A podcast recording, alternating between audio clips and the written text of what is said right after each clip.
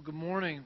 We uh, we're launching into a two-week series that we call um, a sermon biography series. We do it the first two Sundays of every year, and it's kind of the thing I look forward to every year. Two years ago we did Luther, and then last year uh, we did Francis Schaeffer, and then this year we're doing Saint Augustine.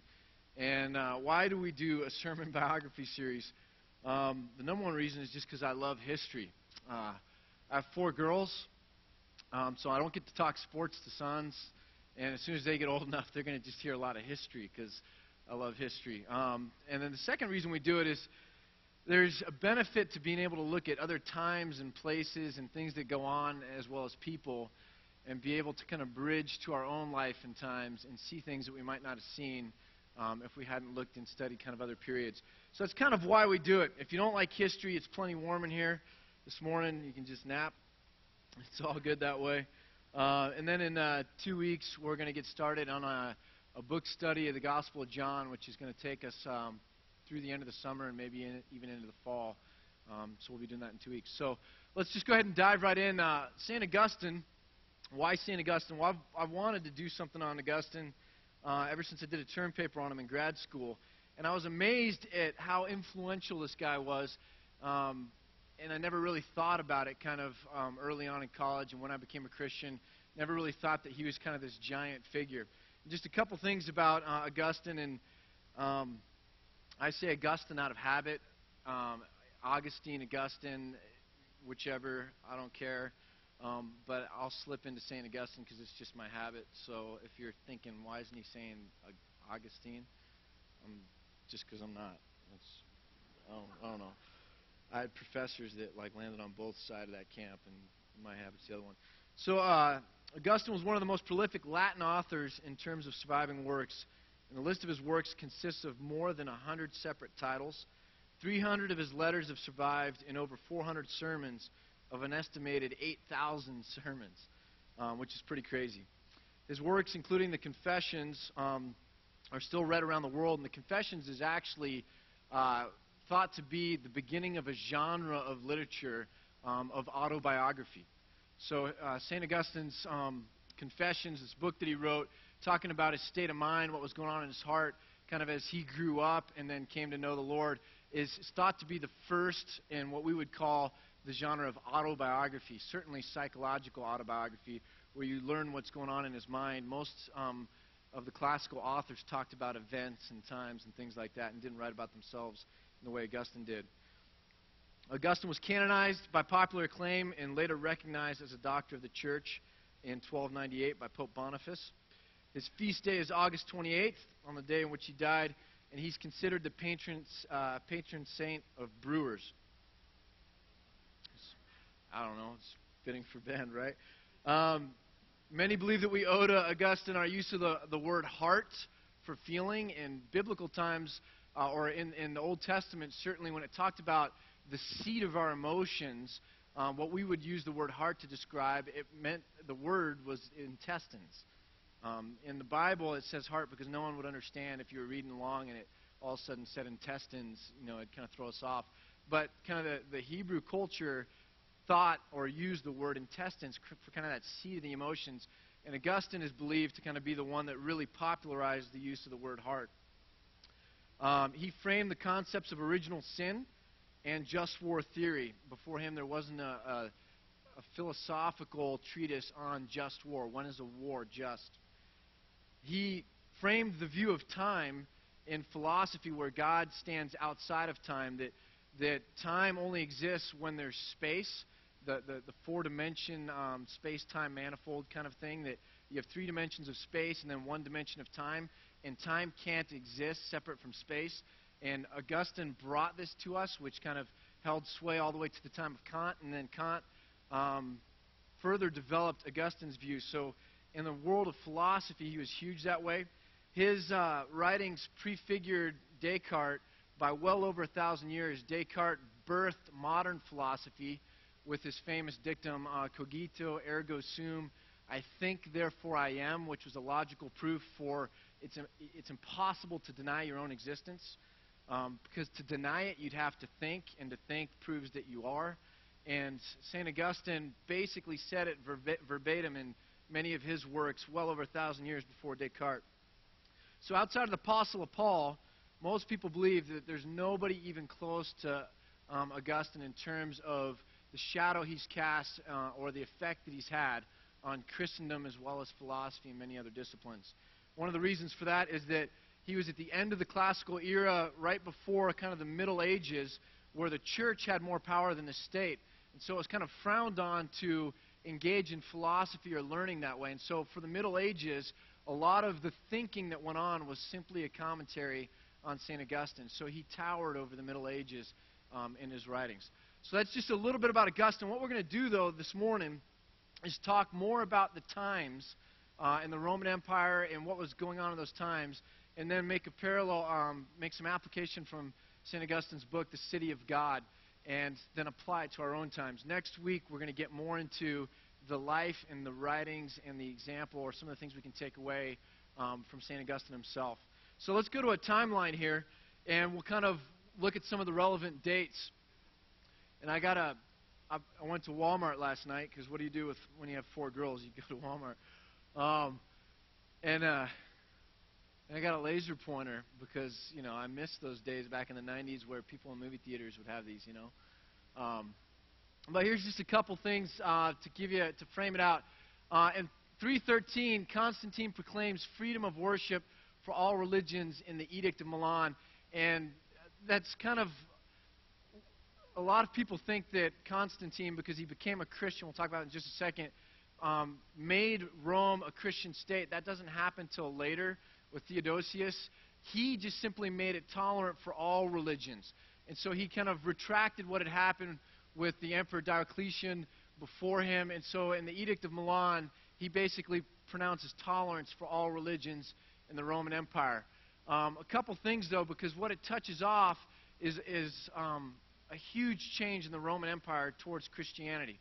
Because as Constantine's coming in um, to kind of try and take power, and we have a picture of it on the next slide, he has this dream, and it's depicted on the right. He has a dream of a cross and a cloud, and he kind of hears this in this sign, uh, you will conquer.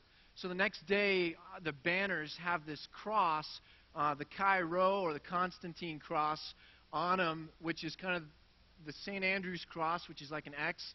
It's the Greek letter Chi. And then the P is, is the Greek letter Rho, and those are the first two letters in Christ's Greek name, um, Chi Rho. And so in this sign you will conquer, and he kind of comes in and he wins against all odds. And so he becomes kind of a Christian convert, and we begin to see um, churches being built for the first time. So, not just religious tolerance, but he actually engages in building, in, in some sense, Christendom. St. Peter's Basilica was built by Constantine, the old St. Peter's Basilica. Um, so, that's just a little bit about what's going on, and it changes everything. So, if we go back to the timeline, um, we see the first of what's called the seven great councils of the church, the Council of Nicaea.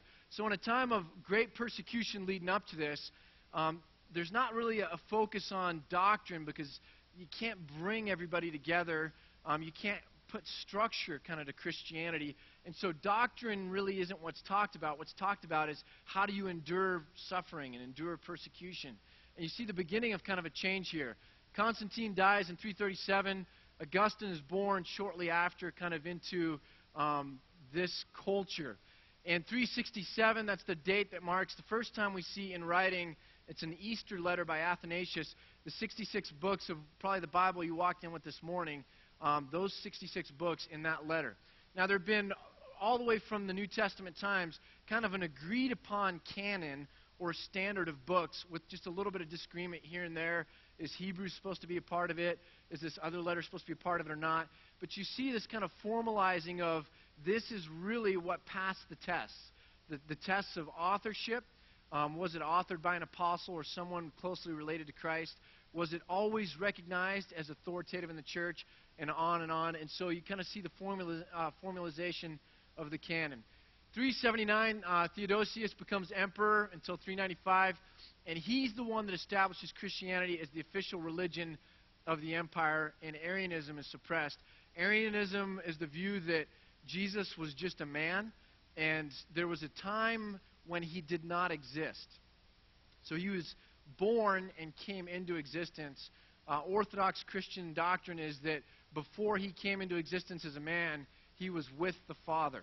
So um, the Son was with the Father. John 1 1. We're going to talk about that in two weeks, kind of answer that question. Um, and then came and took on flesh. That's the idea of the incarnation. And Arianism basically said, no, Jesus just came into existence and was kind of a great man, but he was not of one substance with God. Um, if we continue on, um, in 395, uh, Theodosius dies, and we get a permanent division of the Roman Empire into western and eastern halves. Um, and the, the second thing kind of goes with that. There was commissioned with this Christian state kind of a translation of the Bible into Latin. So if we go to the map, we can kind of see a couple things here. Um, what, what had happened under Diocletian uh, was that the empire, the empire had been divided into west and east to make it easier to rule. And then under Theodosius, he kind of comes back and takes control of everything again. But then when he dies, he leaves the west to one son, the east to another son, and that's the last time that the whole Roman Empire is joined together. So they go two different directions. Now, it's big for a couple different reasons. One of the reasons is that as uh, the church gains more power and you kind of have a political separation here, the Eastern church becomes a little bit different, has their own bishop in, in Constantinople than the Roman church, which is centered out of Rome and Italy. And that becomes, on the east, becomes the Greek Orthodox Church with Greek writing, Greek language. On the, the left here becomes the Holy uh, Roman Church, um, owing to the Pope and with the official language all the way up until after the time of the Reformation, or during the time of the Reformation, of Latin. And so the Latin Vulgate translation is huge because for over a thousand years it's the primary text that the Western Church uses. So you see kind of the split going, and the church kind of follows with it. So if we go back to the timeline now, you'll see a couple other events that happen.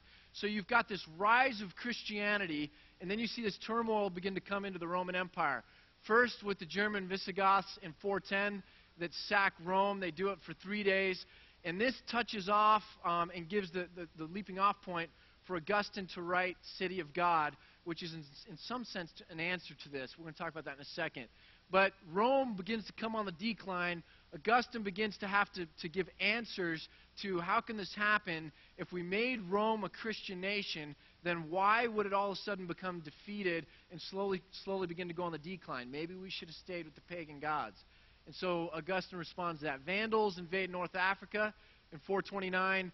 Augustine dies while Hippo, the town in North Africa that he was living, was under siege, possibly from starvation or disease from that siege. And then all the way up um, to 529, we see the academy being closed, academy in Athens being closed by the Emperor Justinian, which marks the end of kind of um, the, the world of ideas and philosophy and thought that way. But let's just look at the map and kind of explain it just a little bit more because this is really cool stuff. And you got to like it because it's just really cool stuff. So what happens was um, up here before um, in, in Augustine's time, the, the Huns begin to come in from this area. And they drive the Visigoths into the kingdom, the, the Roman um, Empire, and they're allowed to settle. Um, they've been kind of given permission, but they were poorly treated. So what ends up happening is those Visigoths kind of come down here, sack Rome, eventually go over here and create their own kingdom. And one of the people that, that asked a question that precipitated the writing of the City of God to Augustine was um, this whole doctrine of Christian doctrine of turn the other cheek just seems really bad for running an empire. And, one of the things he was saying is, hey, these Visigoths, we brought them in, they started acting bad, we turned the other cheek, and look what happened. Okay, but so the Visigoths come in, eventually set up their kingdom here. Now, something really interesting happened um, later on in Augustine's time. There was a, a plot by a, a, Roman general to like kind of divide the, the empire.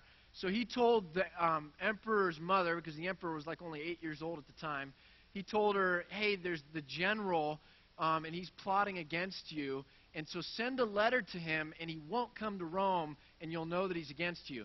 So she sends a letter to him, and in the meantime, the general sends a letter to this general and says, you know what? They're plotting to kill you in Rome. You're going to get a letter from the uh, emperor's mom saying, come to Rome, don't go, because she's trying to kill you. She's like working both sides, right? Um, and so this guy gets the letter and thinks, well, he's right. They're trying to kill me. So he talks to the Vandals who are over here in East Germany, and he says, help me sack Rome, kind of makes this alliance, and says, I'll give you part of North Africa. Now he finds out in 429 that that really wasn't the plot, but it was too late because the Vandals kind of liked the idea of having North Africa and sacking Rome. So they sailed down here 429, and that's when they besieged Hippo. Um, they just decided to kind of do it on their own. And then uh, they take this area over, begin to take over the whole Mediterranean, eventually sack Rome in 455. Now, the interesting thing, when the Vandals sacked Rome 455 for 13 days, they actually carted off with them a lot of the art and the kind of culture of Rome. And so they didn't, and they weren't any more hostile than anyone else sacking Rome, but they took some of the cultural artifacts with them.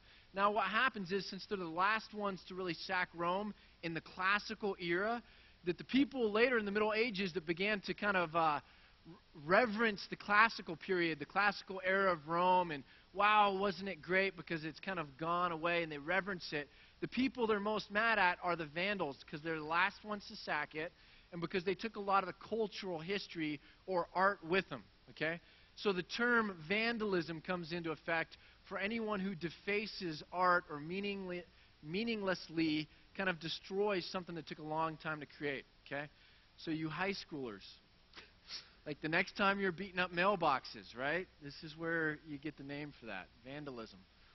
Um, and don't do that. It's not good. Um, so this is kind of the backdrop of what's going on with St. Augustine. You have this coming together of Christendom talking about ideas and beliefs and who's right and who's wrong, what's orthodoxy and what's heresy, and at the same time, politically or in terms of um, respect for Christendom, you begin to see that wane. So it sets up a really interesting thing. Now, Augustine writes this book, City of God. This is a thousand pages in this book right here. It's like really thin pages, okay? It's the longest treatise in all of classical literature that has one sustained thought or argument to it. It's the longest one. And he basically sets out to answer this kind of question of what do we do with these world events in Christianity. Um, Augustine had preached a bunch of sermons after the fall of Rome, and he'd even toyed with this idea city of God and city of man long before in the late 300s. But the sacking of Rome in 410 by the Visigoths kind of becomes the, the point that he's able to kind of talk to. And part of that was precipitated by a letter from a guy that was kind of a nominal Christian hanging out with a bunch of non Christians. Um, and they're like talking philosophy. And people start asking, um, you know, it seems like Christianity is a bad way to run an empire if you turn the other cheek. And what about all these women being raped in the sacking of Rome? Seems pretty unjust. And what do you say to that from a Christian perspective? And what do you say when Christianity seems to be losing out and, and it doesn't make sense? If there was a God and we were worshiping him, worshiping him, why wouldn't it just expand and grow and become like this empire of peace or whatever? Okay? And it's a lot like a bunch of guys in Bend being at uh, playing poker and talking about world events and asking these questions about rape in the Congo. How can a good God allow that to happen?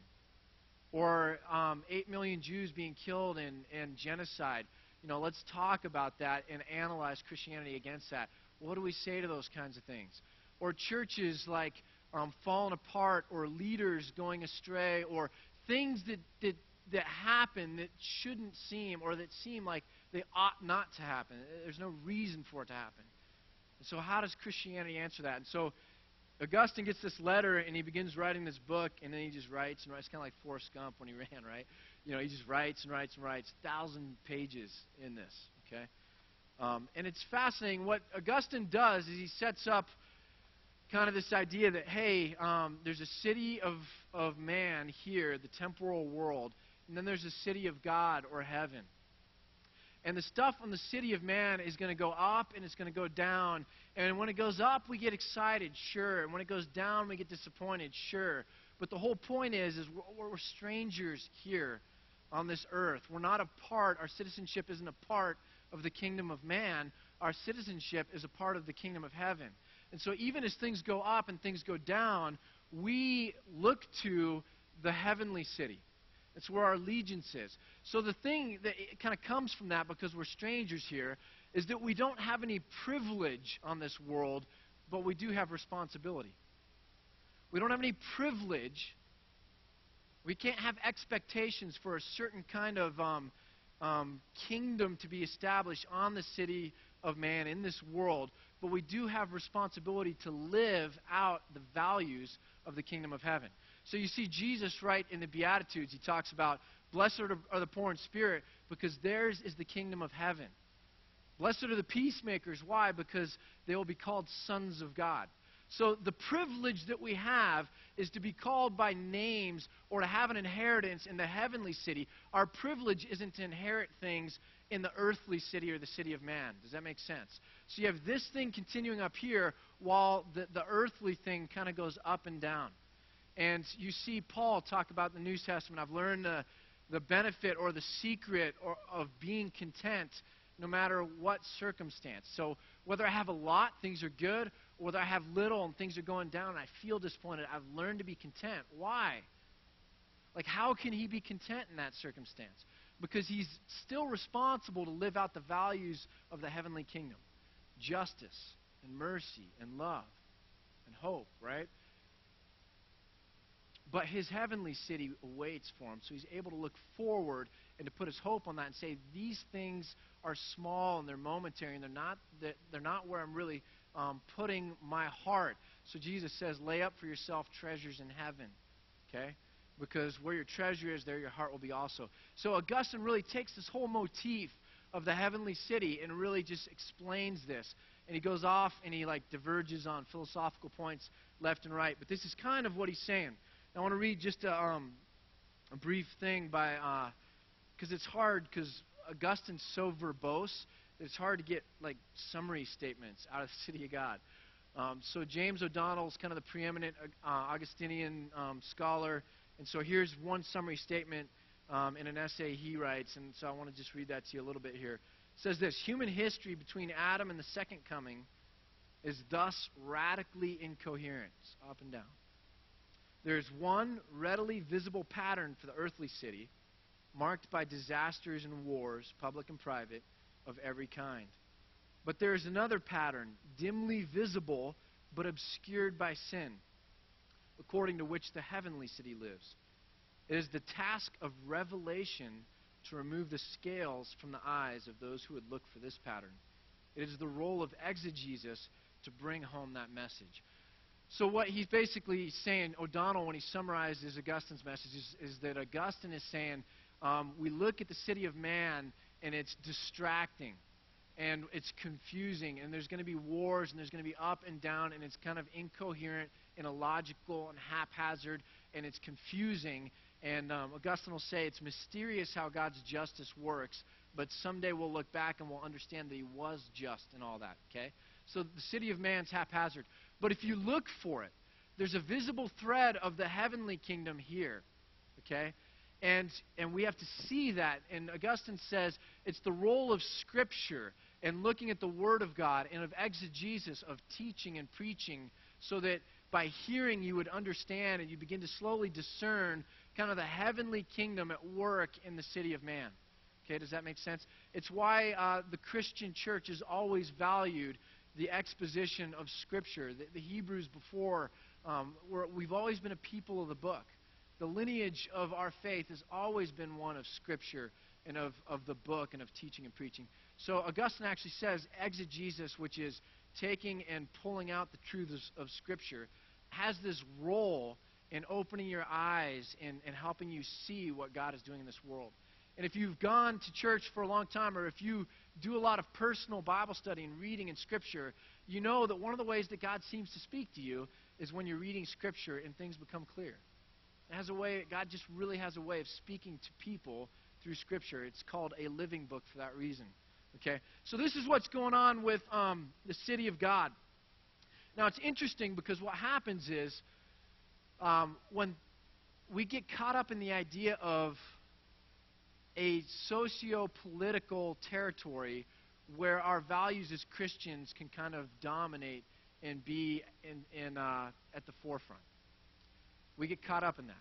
Augustine says it's not going to happen because if it was, was going to happen, if it was ever going to happen, it would have happened when Solomon reigned and he had this great kingdom, and it was when he first builds a temple and God dwells with his people. So if the idea of God was just to expand and expand and expand and do this thing, it would have started there and it would have continued.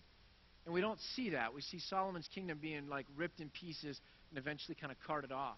And so Augustine's saying that's not really what God's doing, is creating this space in the city of man for the socio political kingdom.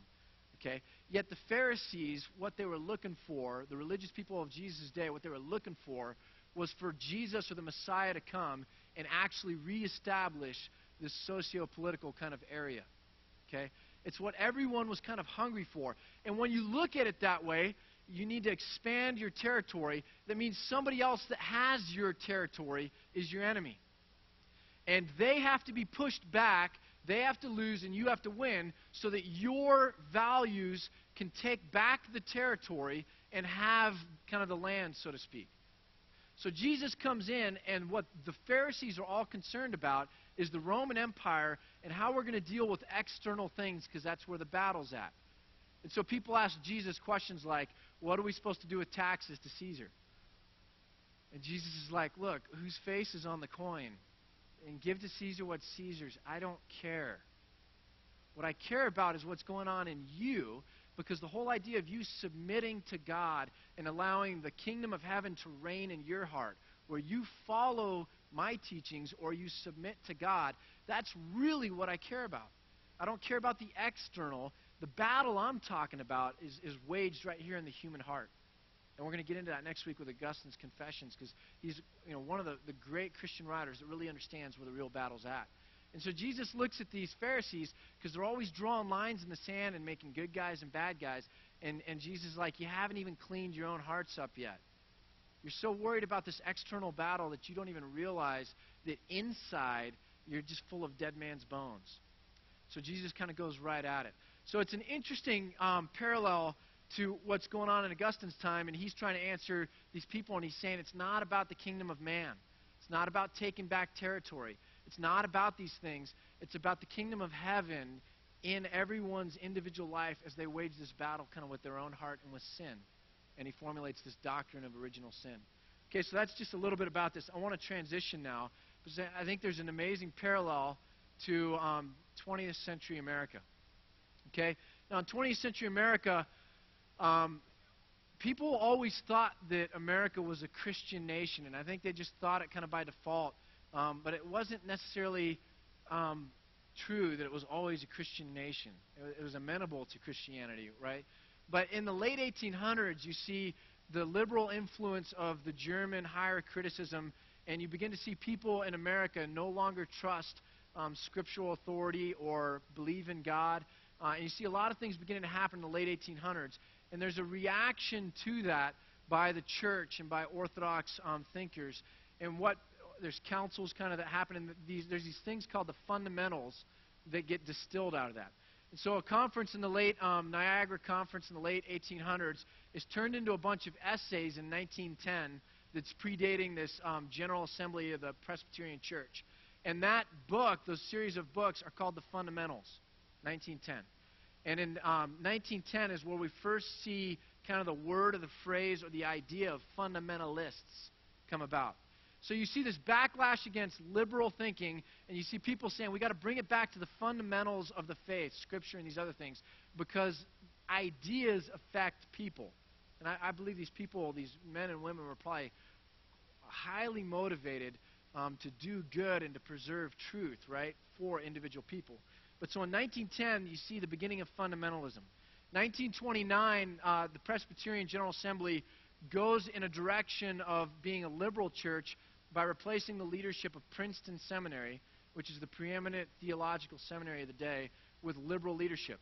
So you see J. Gresham Machen and a bunch of other scholars leave and set up Westminster uh, Theological Seminary, and you, you get this huge now rift and a bunch of explosions and denominations. And I'm sure if you know church history, um, if you ever wondered why there's so many like little denominations, everyone was just trying to find their own identity because it was really confusing in those those times, right? So this is kind of the battle. But then all of a sudden you hit the Great Depression, World War II, And then coming out of World War II, you're in the vacuum of um, communism, uh, the Cold War. And what happens with that is that um, Orthodox, solid Christianity skyrockets. So you see kind of America become, I would say, for the first time, embrace this idea of we're a Christian nation. Uh, the war pulls us together, the fight against communism pulls us together, and you see America become kind of in its own psyche a Christian nation. So I'll illustrate that one, one way. Um, in 1956, the 84th Congress of the United States under Eisenhower's uh, administration voted in that the national motto of the United States of America would be In God We Trust. The first time In God We Trust ever shows up on money was in 1957. Did you know that? I mean, people of my generation, I thought this for the longest time. I just thought it had been there since like the 1700s, right? It was 56 under Eisenhower that the Congress of the United States votes in that the national motto is In God We Trust. Okay? And you see this explosion of religious affiliation. So what happens is um, everybody kind of becomes just affiliated with a church or a church goer, goer in the United States. And then the, their children come up. And their children think that while, I mean, I grew up and look at my grandparents and my parents, everyone just goes to church. Uh, America was just always a Christian nation. That's the assumption. And they kind of walk away from it. So it's a lot like the book of Judges, chapter 2, where you have this generation that knows God or fears God, and then their descendants come up and they, they neither know God nor fear God. And you see kind of this backlash in the 60s and then in the 70s. You see that interesting kind of pendulum swing. Okay? And what's funny is it was a season of American life where um, church affiliation and church membership just skyrocketed. And the assumption was that it was always like that, and it, it wasn't always like that. But in the, in the backlash to that, America has become a pagan nation. Um, hands down, America as a whole is a secular nation, pagan nation, secular nation. Um, I went to college in the South. They don't know it yet. Okay, they still think the battle's on, the good guys and the bad guys. What I love about um, Oregon is everybody knows it. I mean, it's that fight's not still going anymore. We're Christians living in a secular culture. It's a lot more simple that way. Let me illustrate it by a Newsweek graph. Um, in Newsweek, if you see this, the Northwest has no, the dominant religious affiliation in the Northwest is none. Okay? Um, it is the least religious area of the United States. Um, actually, if you look at statistics, they, they track it every year. Oregon and Washington will trade, they fight every year for um, the reputation as being the least religious state in the nation. Okay? Oregon and Washington, neck and neck every year. And so we live in the least religious state, essentially, in the United States. So this idea of Christendom or America being a Christian nation, like, just isn't what we live in culturally as we walk around. Okay? Um, the fact is, the whole thing is shifting too to where if you look at the population growth and the growth of Christianity, there's only one state in the whole, uh, the whole of the 50 states where Christianity is growing faster than the population growth. Any idea what state that is? It's Hawaii. It's the only state where Christianity is growing faster than the population growth. All other 49 states, Christianity is, is just shrinking. It's becoming extinct slowly. Okay? Um, it's going backwards. Okay? But we live in the least religious state in the nation. So what's funny is after this time of kind of re- religious fervor in this idea of Christendom only 40 years ago or so, we now live in this era where it's kind of a foreign notion to us, so much so that in another uh, Newsweek article on the decline of the church, here's what was written. It says this At this rate, tomorrow's generation may know the old neighborhood church only is the best restaurant in town. So, like, you know, you went to McMenamins last night, right? Um, it's basically saying that we're on a path kind of to match Europe, where these great buildings that used to be churches now become cultural centers or businesses or restaurants or pubs um, because it's on the decline that way. So we're in a situation a lot like Augustine. I think our generation asks a lot of questions, not triumphalistic questions. Look at Christianity, we're winning. we're pushing them back and we're winning the cultural war. We're winning the socio political war. We're taking back territory. Uh, George Marsden, who's the foremost scholar on fundamentalism, says that if you want to understand Christian fundamentalism in the last hundred years, you understand it simply in this terms, in terms of a war. He says that's the dominant motif or, or mental image of fundamentalism is battle or war with the liberals or with secular culture. And so this whole idea of, um, of triumphalistic battle and winning and, and lines in the sand and good guys, bad guys that, that kind of came to dominate the last 50 years, like that's just not where we're at. I mean, it's not where I'm at. Um, and I think it's easier. Most people think fundamentalism, man, what was the downside of that? I'm sure there was a lot of great people with a lot of good motives. The downside of that is they got so tied up in the city of man that they neglected the values of the city of heaven that they were supposed to be living out values like justice um, and helping the poor and the oppressed. Right? Um, there's things that the battle between good guys, bad guys obscures.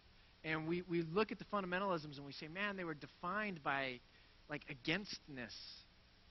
And if God is love, shouldn't there have at least been some kind of mercy or grace element, right? So that's the downside, and I'm sure there was upsides. But what's fun is it's not where I'm at. and That's not where my friends are at. Like, we're not looking at the, the lines out there and the good guys, bad guys. We're looking around and saying, man, who's authentic? Show me someone who's authentic, like, that's really living this sold out life, submitted life to God that shines. Uh, the kind of life that Jesus says they're going to know you're a Christian. Why? By, by your love for other people. Um, or that you're such a servant, or you're so humble that I get to exalt you. Like, where are those people? And so, what's fun about living in Bend or about living in Oregon is the distraction of kind of these triumphalistic kind of or, or battles or external things are kind of gone. And there's just a lot of people hungry for an authentic church, authentic missions, authentic pastors or husbands or wives or whatever it is.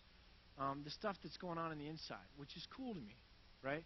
There's questions that come in the backwash of messiness like I was talking about. What do you do with rape? What do you do with the AIDS pandemic? Um, what do you do with uh, injustices even around the country? What do you do with churches that, that have lost their sense of identity and they don't look like a church? Um, what do you do with these things? What does God say about these things? How do we hang on to our faith in the midst of these things? How do we have confidence despite those things? And I think Augustine, in, in his Confessions, and reminding us of these things, is a huge piece of that. Now, I want to um, just simply ask, oh, actually, you know what? Turn to Ezra. Actually, I got it on the screen. You don't have to turn there. Um, there's an identity confusion that comes, I think, with two generations. One that saw the glory of Christendom, when you could turn on the TV and everything had family values, right? And another generation that didn't know it at all. And you see kind of an example of this paradox in Ezra when the exiles, you know, so you had Solomon's temple, it gets destroyed. People are carted off into slavery. They come back and they're going to rebuild the temple. And so they frame out the cornerstone, and um, they're going to have this dedication now because they've got the cornerstone to the new temple. And listen to kind of how this thing goes in Ezra chapter 3, starting in verse 10. When the builders laid the foundation of the temple of the Lord, the priests in their vestments and with their trumpets, and the Levites, the sons of Asaph, with cymbals, um, took their places to praise the Lord, as prescribed by David, king of Israel. With praise and thanksgiving, they sang to the Lord. They sang, He is good, His love to Israel endures forever. And all the people gave a great shout of praise to the Lord because the foundation of the house of the Lord was laid. But many of the older priests from the previous generation and Levites and family heads who had seen the former temple wept aloud when they saw the foundation of this temple being laid, while many others shouted for joy. No one could distinguish the sound of the shouts of joy from the sound of weeping because the people made so much noise and the sound was heard far away. Why did the Levites and the older generation weep? Well, the answer was this cornerstone um, was nothing like the grandeur or the glory of Solomon's temple. It was a meager thing by a bunch of exiles that had returned. And so here you've got the people that served in this glorious, huge, wonderful temple of the Lord, and they're seeing the, the kind of rebuilding of this thing, and they're grieving. Like, that's not going to be anything like what I remembered it being. It's not going to be near as great or grand. Oh, it's not what I want. And you've got the younger generation that's never seen such a thing. It's all they know, and they're just like, man, this is so cool. And they get excited. We have that same tension in um, American churches today. We have disillusioned Christians that are saying, you know what? It's lost. Um, it's never going to look like it did. Uh, it was so great before when churches were thriving or um, everywhere you went, like the mayor was a Christian, this was a Christian, that was a Christian, and you could turn on the TV and it was this way. And, oh, it's just not going to be like that anymore. Now, you've got a bunch of people in my generation that, that are, are loving the idea of church plants and things like this. And we're looking at like um, authentic groups of people that are trying to live out this call to follow Christ. And we see cool things happening, and we don't have like that other standard to judge it against. And we're just like stoked. Man, I can't believe this. Like, there's actually like this many people excited about God and doing this, or starting small groups, or or like meeting in coffee shops this way, or choosing to have these values and to live for other people, not just live for themselves. And, and that's all we kind of see, and we're just so fired up and excited. And it's, it's a difficulty. There's this tension, this identity confusion that comes in with those two different generations. And you see kind of the same parallel. And in this, we see, I think, Augustine's whole message of City of God, City of Man, and say, we have to celebrate when things are good. Sure, it's the way God made us. And we grieve when things are bad. But let's not fall into the trap of being caught up in the external socio political things to the degree that we lose sight or we're distracted from the, the city of heaven working in our life or in the lives of other people. That's just where we got to be. So here's the interesting thing to me. Um, when America was Christendom, what does a church look like when America's Christendom? I was thinking about it uh, this Thanksgiving at the table. I don't like doing dishes. Um, and uh, and so there's enough people at the Thanksgiving table. You know how they, I mean, there's other guys in there like this that you know if you just sit down and keep eating and eating and, and act like you're just busy eating, you know, that sooner or later enough other people are going to clean the table that you just don't have to do it, right? Um, there's just no need for it. And I think what happens is in Christendom, the role of the church really lost the idea of the body of Christ. This is the body of Christ. It's, it's his body. He works through the church to, to like reach out to, seek and save a lost and dying world. When you look around, no one's lost, no one's dying. I'm going to keep eating, meeting my own needs. And I don't really need to serve. Why? There's plenty of other things that are going to do that. It's like a light. The, the church is supposed to be a light. And when you're in a room full of light, you, just, you look at your flashlight and you're like, I don't need this. And you turn it off. You put it away.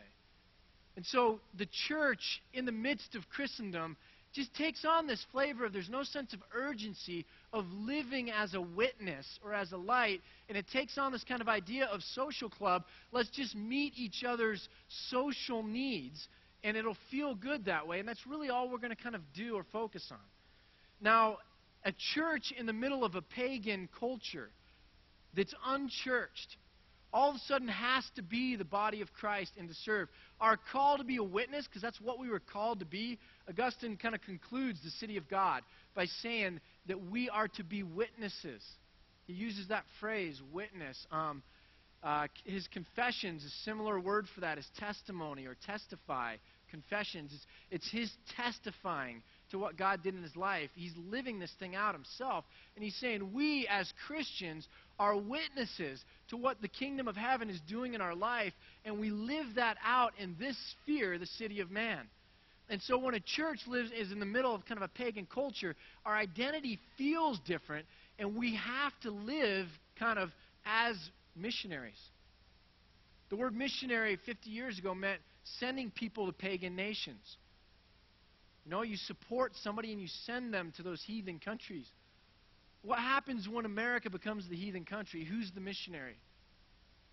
You. Whether you work in a coffee shop whether you work at a dentist office, whether you're a stay at home mom, whatever you do, you now are the person that other people are going to look at and see something different about.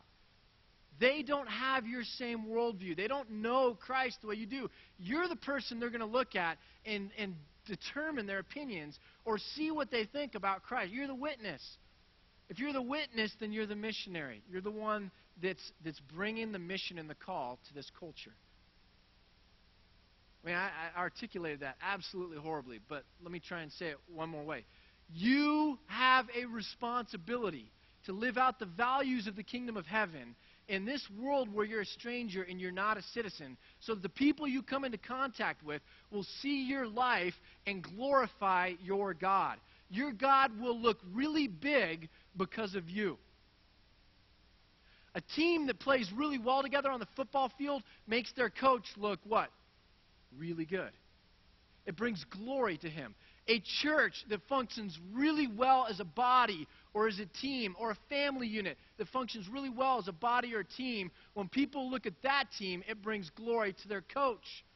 It makes God look really good. So that's what's going on. So this whole idea of externals is a distraction. I love, um, I love what Karl Barth said after World War II, and he was a German theologian. And three years after World War II, uh, they have this convened this kind of world council of churches. And Barth's an older theologian at the time, venerable theologian, and he writes this um, essay in this national magazine uh, on the heels of kind of this council. And, and look at what he says. Um, he says this What objection could we really make if it should please God to carry his work onward and reach his goal, not through a further numerical increase? But through a drastic numerical decrease of so called Christendom. It seems to me the only question in this matter is how can we free ourselves from all quantitative thinking, all statistics, all calculation of, of observable consequences, all efforts to achieve a Christian world order, and then shape our witness into a witness to the sovereignty of God's mercy by which alone we can live a witness to which uh, by which alone we can live. A witness to which the holy ghost will surely not refuse his confirmation. What's the grand goal? And we have to align our understanding in the depths of our, our, our heart and our soul with the grand goal that god would have it matches his. And I think the grand goal is not numerical size. In the Old Testament, God keeps, he does this really interesting thing with the Israelites. He keeps, like, killing off bunches of them, like whole tribes. He keeps pruning it down. And he says, You don't understand. I didn't choose you, Israel, because you were the biggest nation in the world. My goal wasn't size, okay? My goal wasn't quantity my goal was quality. I wanted a people who would fear me and know my name, a people who would be in relationship with me. And size was never what I set out to accomplish. As we look at Bend, as we look at this country, authenticity, really being in relationship with God, loving God, loving others, and bearing witness to that kingdom of heaven really is the meta goal. And if size is going to happen, it's because God grows his church. Apollos, uh, Paul planted, Apollos watered, but it's God who makes it go, grow. Jesus said to Peter, um, Upon this rock I will build my church. We don't grow the kingdom. We get to live out and be a light or be salt to the kingdom of man as representatives of the kingdom of heaven. And when God so chooses, He blesses, He confirms that kind of witness and he chooses to grow the kingdom. Interesting thing about salt and light, the two metaphors that, that um, are used by Jesus about the kingdom, okay, uh, are transformative things. They're not dominant things, they're things that are transformative of the dominant thing. The idea that we're supposed to fight for Christendom so that we're the dominant thing kind of is backwards from the whole idea of us being salt and light, which is transformative in the culture in which we live. Does that make sense? Let me just leave you with this verse in Luke. See, the idea is that uh, the kingdom of God on earth is where Christ reigns. It's a spiritual kingdom, it's not marked out by territory. Wherever Christ reigns in the heart of a man or a woman, that's the kingdom of God on earth. Listen to what Jesus said, Luke 17, verse 20 to 21. Once having been asked by the Pharisees when the kingdom of God would come, the external socio-political kingdom, Jesus replied, The kingdom of God does not come with your careful observation, nor will people say, Here it is, or there it is, because the kingdom of God is within you. Um, so, what does it look like to live out the kingdom? Mean, what does that really look like for us as Christians to live that out? Okay, that's what we're going to answer next week when we look at Augustine and confessions and kind of all that stuff. Um, so all you need to do is like just feel really frustrated right now, and then leave. And next week we'll talk about what it looks like to live as witnesses of the kingdom of heaven. Let's pray. Father. Help us value your church for authentic reasons. Help us be moved by your plan to help us fight this battle in our own hearts, internal to ourselves, because we don't want to submit. We don't want to humble ourselves. We don't want to serve. So, just um, with this church, with these friends of mine, with myself, just as we gather, as we worship, as we proceed through the week, as we try to be a light in our workplaces, in our families, in our neighborhoods, I just pray that you would renew our strength, that you'd be the source of our power, uh, the thing that fuels our grace and our love. That our quest for justice, for our, our, our neighbors, for um, blessings for the poor, those things would be rightly motivated because love begets love. And we first need to just encounter your love for us if we're going to be able in any kind of an authentic way to love other people. Overwhelm us by your love, by your presence, by your care and concern for us. Help us understand that we do have a hope fixed in heaven. And we can store our treasure up there, that we can look forward longingly to where we will go and be with you. Let us rest in that. Please just renew our peace in Christ's name.